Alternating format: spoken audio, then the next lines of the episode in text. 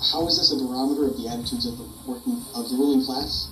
And what do these ups and downs mean for the vast majority of people who have nothing invested in the system? Thanks, Nigel. Um, there's a lot there, so please uh, jump in if I if I rattle on for too long. Um, so I think the the first thing to take away from uh, the record highs in the stock is that the ruling class is doing pretty good, while 400,000 people have died in the United States in the past. Um, that's a pretty extraordinary phenomenon. Why, why would they be able to do so well in spite of that absolute disaster for working and oppressed people? And I want to give two um, answers related to that. One has to do and this is a general economic trend that has been the case for decades, uh, with the productivity of labor. That these days, labor is so productive. The worker in the United States produces so much in one hour of work. That the death of 400,000 people, mostly workers, is not really a big deal to the class because they are not in desperate need of every single member of our class because the productivity of labor is so high. And this is one of the contradictions of capitalism that, on the one hand, all value is produced by labor. At the same time, the continuous development of the productive forces means that fewer and fewer laborers are required to produce the same amount. And so this is this has created an extraordinary situation in the past year where the ruling class has stood by and allowed 400,000 people to die and been okay with it. Um, another aspect of this has to do with speculation in the stock market. Um, the Federal Reserve has been giving out enormous um, loans at basically zero or even negative interest. Uh, this enormous influx of money into the economy in the hands of the ruling class encourages massive speculation in the stock market, which can create the impression of large increases of value um, that are entirely uh, but that certain members of the ruling class can nevertheless exploit to produce uh, very, very real gains for themselves, gains that are ultimately carried by the working class. Um, and that, I think, really brings us to GameStop, because as Nigel very clearly explained, um, the, uh, the stocks that shot so far up and uh, sunk one or two hedge funds are not going to stay up forever. In fact, they're already coming down, and that's because that was a speculative bubble. Uh, and whenever there's a speculative bubble, it's always the smallest investors who get in last who lose the most.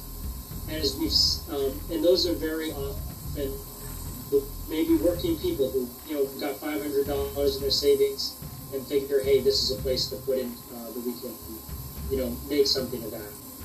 Um, again, as Nigel mentioned, the vast majority of investors in these speculative bubbles, and certainly the organizers who initiated them, are not members of the working class, but rather petty bourgeois and bourgeois people with tens of thousands of dollars of disposable income to invest in these things.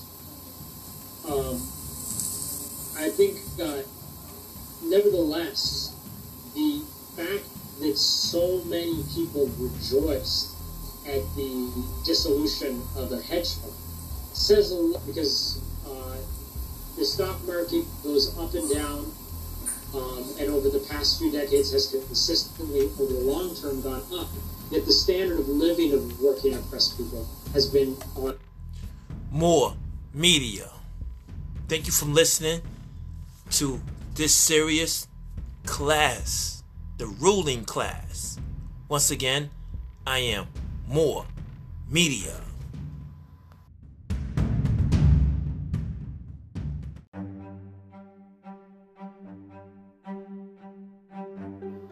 Promising to bring relief by leveling the playing field. Now, a whole series of other um, uh, really stock manias uh, have proceeded. One was called the South Sea Bubble. complete speculation in the 1720s. Mississippi Riverboat, the same thing. Uh, on, on investments that really didn't even exist. They were on paper, and yet they were wild speculation. The, what was called the railroad mania. Ladies and gentlemen, you are listening to more media. We are talking about investments, capitalism, the ruling class. So we're gonna listen in. Uh, we should definitely mention the dot com bubble, in, uh, which really burst in 2001 after the 1990s. There was this massive wave of speculation. And uh, as a result, all these dot com companies achieved, almost from the moment they were created, suddenly multi billion dollar valuations, and then they would crash the one that really impacted working people to another harrowing level was the housing bubble of 2008. Um, for a time before that, it cost less to buy a home than to rent. Interest rates were low, you were given money at, at closing, there were all kinds of incentives for people to buy. Uh, and they signed on to balloon mortgages. And in the crash, then millions of homes overnight lost a third of their value, sometimes even more. It meant they couldn't be refinanced. Millions lost their home in the housing bubble in 2008. And one thing is, it's not just the rich investors. This is true that, that the hedge funds today, these big speculators, they control pension funds of millions of state and municipal workers and auto workers.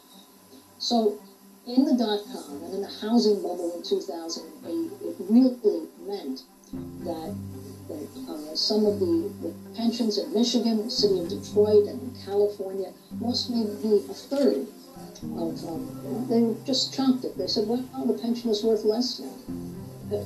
How outrageous is that? And it's why now, and Biden has been a supporter of this for years, they want Social Security. They wanted to take that money and Social Security and put it into the stock market. And it's uh, a plan you'll hear again and again how Social Security is going bankrupt and we got to have bigger returns and put it in the stock market. So, really, Marx's contribution was always to explain to the workers how the system works, and that it always works against our interests, always. And it's a whole system based on wage theft, and a wild speculation is part parcel of the system. I just want to close this comment with a quote that is so powerful. It has so much to do with both the slave trade and the speculation and the, the ruthless illegality of capitalism.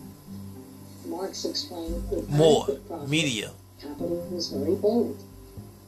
A certain 10% will ensure employment anywhere. 20% certain will produce eagerness. 50% positive audacity. 100% profit will make it ready to trample all human laws. And 300%, there's not a crime at which it will scruple, not a risk it will not run, even to the chance of its owner being hanged. I'd like to thank you for listening to more media. We are talking about investments, pension funds, housing bubbles, capitalism, ruling class. So this is the system that today still exists, but it has been pinch constant, funds, constant, um, investments, uh, Wall Street. wild ups and downs, and bubbles, and, and those bubbles are part. You are now listening to more media. Take care.